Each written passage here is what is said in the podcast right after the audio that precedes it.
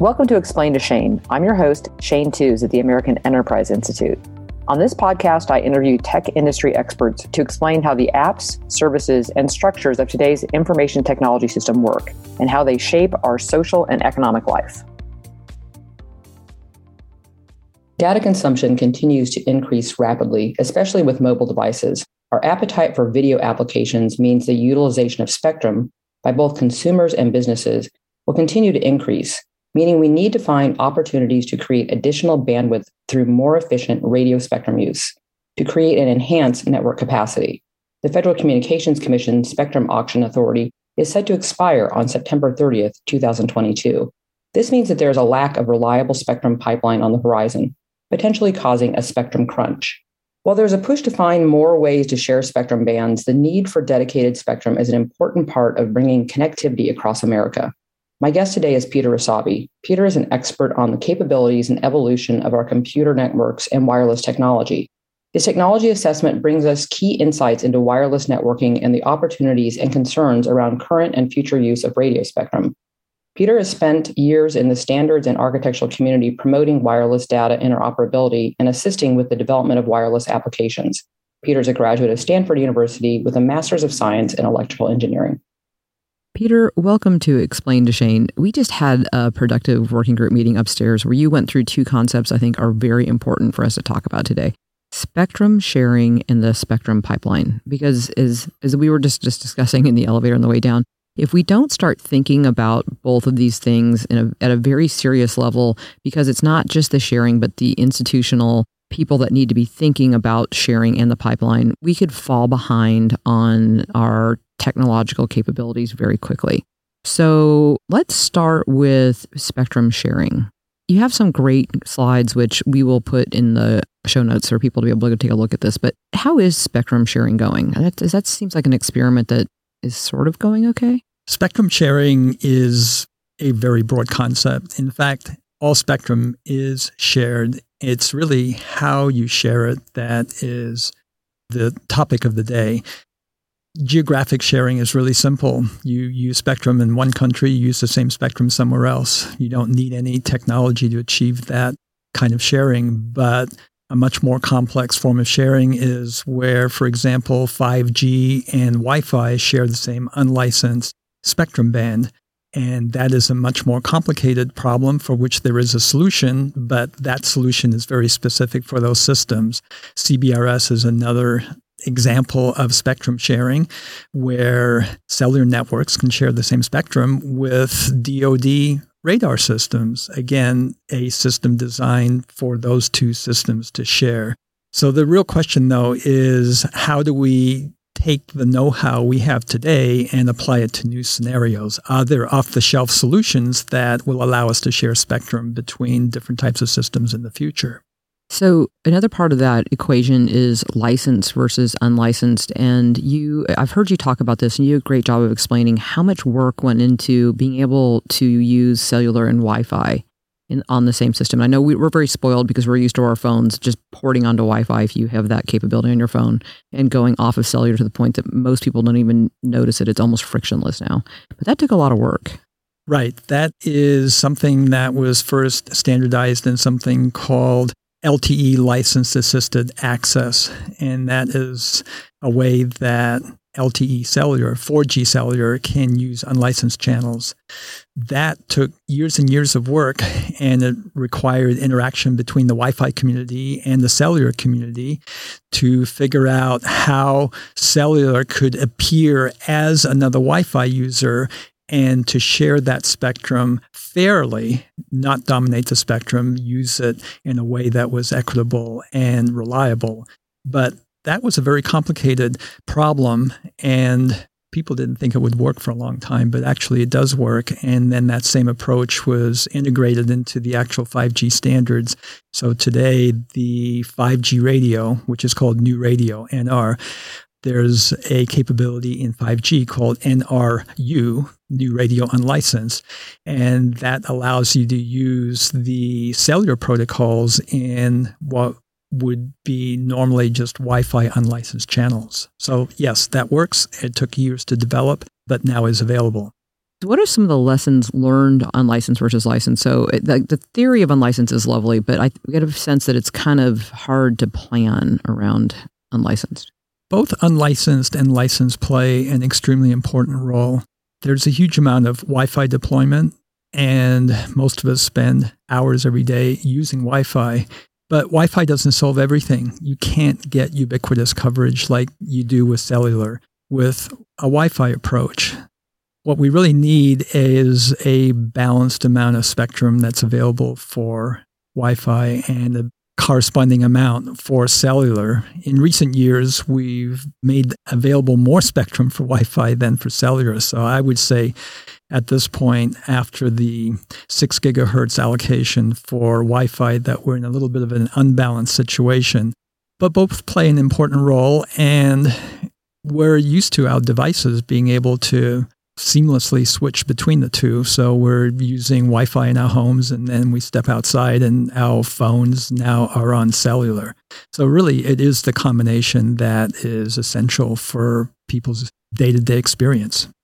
Which brings me to the spectrum pipeline because we've gone through pretty much a decade where people took some time, thought this out, realized we've, we have so many new uses for spectrum that we didn't imagine when the original um, licenses or, or, or, uses were put together. And now we're realizing we need to tighten these bands.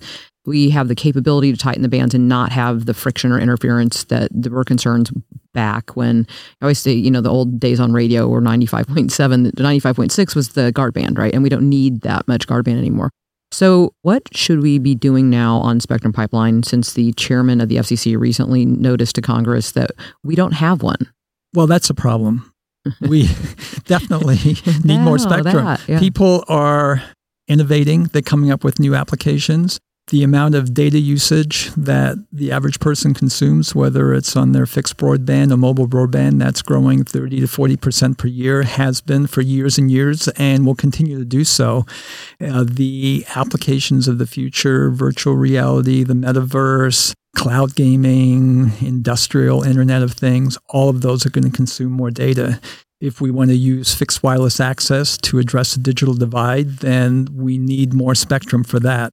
We can only increase the capacity of network using three tools. One is to densify the network with more cell sites. That is happening as quickly as is feasible. We can increase the spectral efficiency of the technology.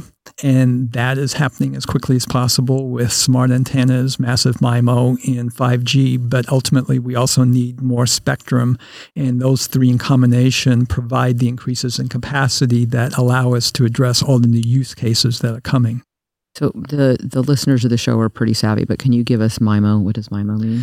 MIMO is massive input, massive output, and that just refers to a large array of antennas. Today, it's 64T, 64 transmit, 64 receive uh, is a typical configuration at base stations.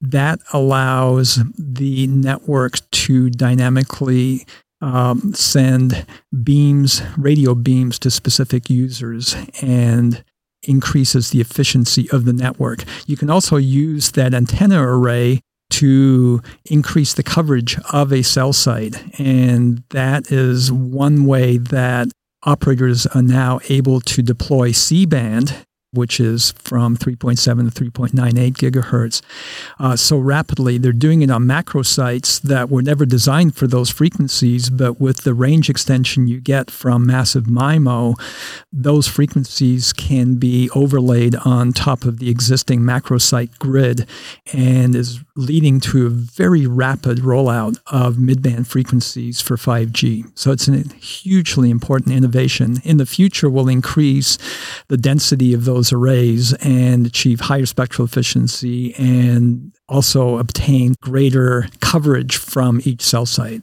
the capability of technology and how it just keeps getting innovative is amazing which brings me to a question. We've been having this issue. It's not really in it's being discussed in washington but it's the challenge of the aviation industry somehow did not realize that 5g was coming online while the rest of the world completely knew about it. I know you just were recently at a, a meeting where you were discussing this. Are, are we okay when we get on airplanes? I believe we are. I don't mean like the society part of like I have to trust the person in the middle seat next to me, but I mean, well, actually, the people, the person next to you is probably a greater risk to you than the altimeter failing. okay, that's that's good. I will only worry about the person yeah. next to me now. Well, actually, the altimeter. I am taking a flight home tonight, so I guess I do trust the system. Well, yeah, actually, the aviation situation is very unfortunate. In 2003, the World Radio Communications Conference, WRC, identified midband frequencies, C band, as a future cellular network. So we had 19 years to get ready for this, but we didn't heed the warning. In 2016, the European Union provided or began a plan to make those frequencies available for cellular networks. In 2017, the FCC began its C band process, notifying everybody that, hey, these frequencies are going to be used for cellular, so get ready and you know let us know what your concerns are. And then in 2022, the aviation industry basically said, oh, no, we think there's a problem that problem is being addressed and we are making progress.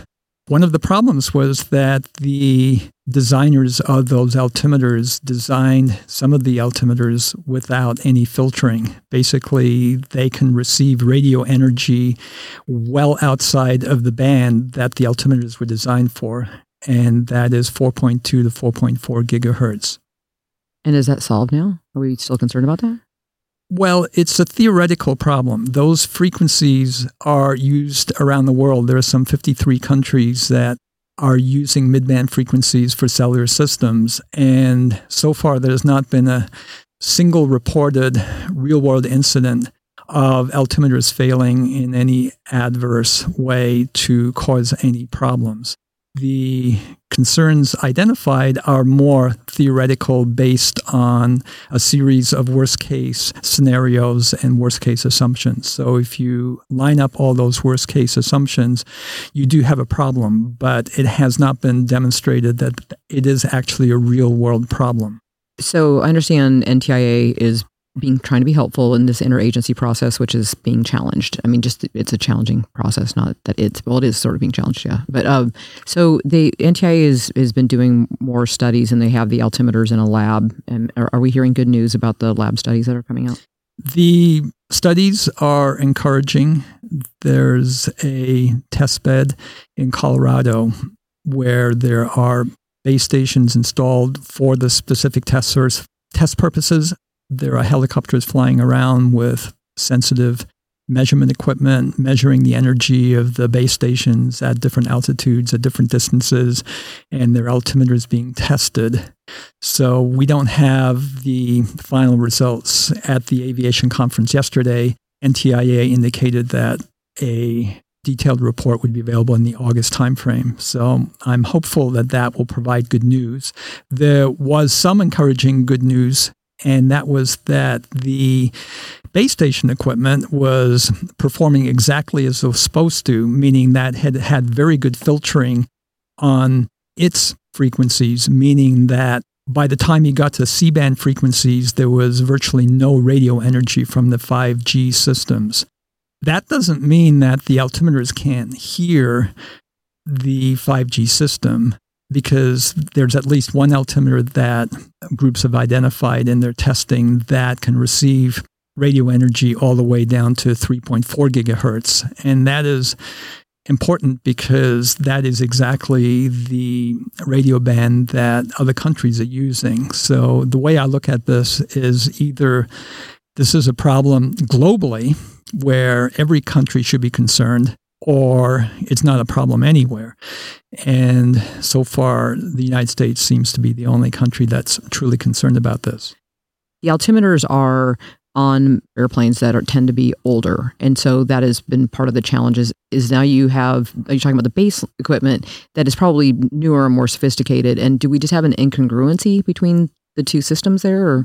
Well, in a way, it, the problem is is that the altimeters were designed with some poor assumptions that there would be no use of radio frequencies in adjacent bands and no co-channel interference. And is that all words. altimeters or or the ones that are challenged? Well, they're just some of them perform extremely well. And it's just a subset of the altimeters deployed out there that have theoretical problems. The FAA has already mandated that certain airplanes need to have filters installed. So it's going to be this iterative process of determining exactly what the real world problems are and that's through testing such as what the NTIA is doing. But then once we know if there really are problems, retrofitting certain aircraft with filters or ultimately new altimeters that are not sensitive to that problem. But we're sort of early in that process. Well, it sounds like you're talking to the right people. And, and I, I'm sure the person who's going to be seated next to you on tonight's plane is going to be fine too. Okay. Peter, I always learn so much when I'm around you. Thank you for being a guest today on Explain to Shane. Oh, you're very welcome. I enjoyed the discussion. Thank you for listening to another episode of Explain to Shane. For more episodes, subscribe to the podcast on Spotify, Apple Podcasts, or your preferred listening platform. If you enjoyed this episode, leave us a review and tell your friends and colleagues to tune in. We'll see you on the next episode of Explain to Shane.